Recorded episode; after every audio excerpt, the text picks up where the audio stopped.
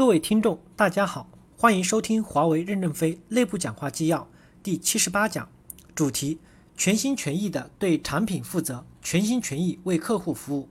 任正非在欢送华为电气研究人员去生产用服锻炼酒会上的讲话。导读部分：刘平华为往事中有这样一段记录：任总到北京出差的时候，经常会抽空到北京研究所来视察。有一次在视察后对我说：“刘平。”你这里怎么才这么一点人呢？我不是叫你多招一些人吗？我小心翼翼地回答：“任总，数据通信做什么产品还没确定下来，招那么多人来没事做。”老板生气地说：“我叫你招你就招，没事做招人来洗沙子也可以。”这段对话一定程度上体现了任正非在寻找新业务增长点上的决心和魄力。正文，在我们华为公司啊，博士当工人已不是第一次。现在你们也不是最后一次，黄埔军校第一期学员不是最优秀的，延安抗大第一期学员也不是最优秀的，最优秀的都是第四期。后来人比先行者更优秀，在于后来人还是是踏着先行者探索的足迹前进，更容易成功。神奇化易是坦途，异化神奇不足提。数学家华伦根这一句名言告诫我们：不要把简单的东西复杂化，要把复杂的东西简单化。那种刻意为创新而创新、为标新立异而创新，是我们幼稚病的表现。我们公司大力倡导创新，创新的目的是什么呢？创新的目的在于使，在于所创新的产品的高技术、高质量、高效率和高效益。从事新产品新研发未必就是创新，从事老产品优化未必不是不能创新。关键在于我们一定要从对研科研成果负责转变为对产品负责。要以全心全意对产品负责，实现我们全心全意为顾客服务的华为企业宗旨。从对科研成果负责转变为对产品负责，这个口号是怎么来的呢？从我们龙岗基地建设中，我们确知外国设计院的设计费虽然很贵，但他们是对工程负责，而我们国内的设计院只对图纸负责。我们公司的研发人员以前总正是由于只重视对科研成果负责，而缺少对产品负责。才造成现在的不少问题，所以我们明确的提出了这个口号。后来我们到 IBM 等公司去考察，发现西方公司的产品经理也是深入到产品过程的每个环节中去，也是对产品负责。现在在座的所有的人都必须对产品负责。产品由于你的儿子，你会不会是只关心你儿子的某一个方面呢？你不会吧？一个产品能生存下来，最重要的可能不是它的功能，而是一个螺丝钉、一根线条，甚至一个电阻。因此，只要你对待产品也像对待你的儿子一样，我想没有产品是做不好的。以前我们走了不少弯路，我们现在已采取了对产品负责的方针。我们曾经的失误导致我们六千万到一个亿元的消失损失，当然这一代价构建了我们的 CN 四零八交换机的成功，创造了巨大的市场。国务委员宋健同志与我交谈时问我最大的感受是什么？我说我们浪费了较大，包括几个亿用于。培训几个亿报废了，但我们培养了一大批人。这一大批人在什么时候发挥作用呢？下一个世纪，社会上包括一些世界著名公司说华为浪费太大，但我们认为正是浪费造就了华为。当然，我们不能再犯同样的错误，再浪费下去。公司最近出了一本书，叫《炼狱》，炼狱就是要把你们这些博从把你们这些博士前、博士后放到太上老君的炼丹炉里面去炼一炼，让你们去反思我们过去所走过的道路。永远铭记我们走过的曲折道路。IBM 在 PC 机的开发上损失了几十亿美金，在通信网络的收购上又损失了几十亿美金。一朝被蛇咬，十年怕草绳。他们面对通信领域战战兢兢，不敢进入。华为公司是不是也要等到损失几十亿元之后，才能赢得我们所要走的正确道路呢？不应该。前车之鉴，后事之师。我们应该向世界各国成功的优秀企业学习。我们现在的很多管理。实际上是在发扬五十年代、六十年代党的优良作风。那是毛主席提出科技人员要走工农相结合、与生产实践相结合的道路。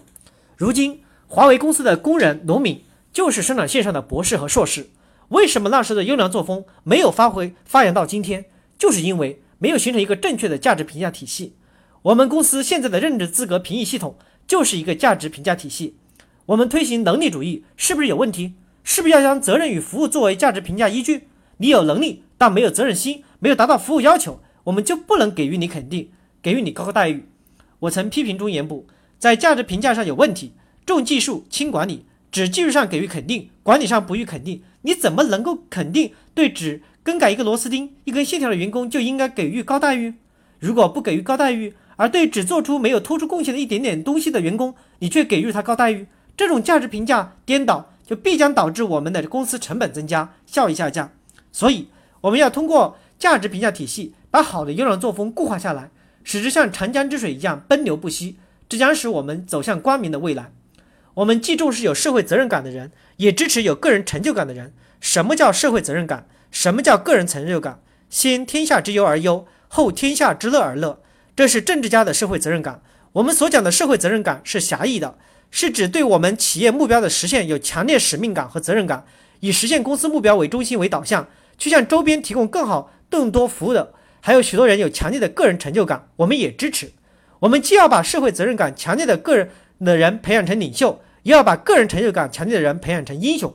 没有英雄，企业就没有活力，没有希望。所以，我们既需要领袖，也需要英雄。但我们不能让英雄没有经过社会责任感的改造就进入到公司高层，因为他们一进入高层，将很可能导致公司内部矛盾和分裂。因此，领导者的责任就是要使自己的部下成为英雄，而自己成为领袖。当然，英雄也可以转换成为领袖。领袖就是我们的项目经理、科长、处长、办事处主任等等。领袖不重视个人成就感，只注重组织目标的成就感。大家想一想，谁给毛主席发奖章？谁给邓小平发奖章？就是因为领袖没有个人成就感，只有社会责任感，不需要大奖励。我们有非常多的无名英雄，他们是我们未来的一切。我们要依靠他们团结奋斗，充分发挥个人才能。我们要构建干部体系，通过价值评价体系，把我们所需要的优良作风固化下来。这将使华为在下一个世纪大有希望。我们要摆脱对人的依赖，要摆脱对技术的依赖，要摆脱对资金的依赖，使我们公司制定的所有政策都比较合理、实事求是。华为公司已经确立了企业核心价值观，经过十年的努力，我们的核心价值观已经被大广大员工所接受。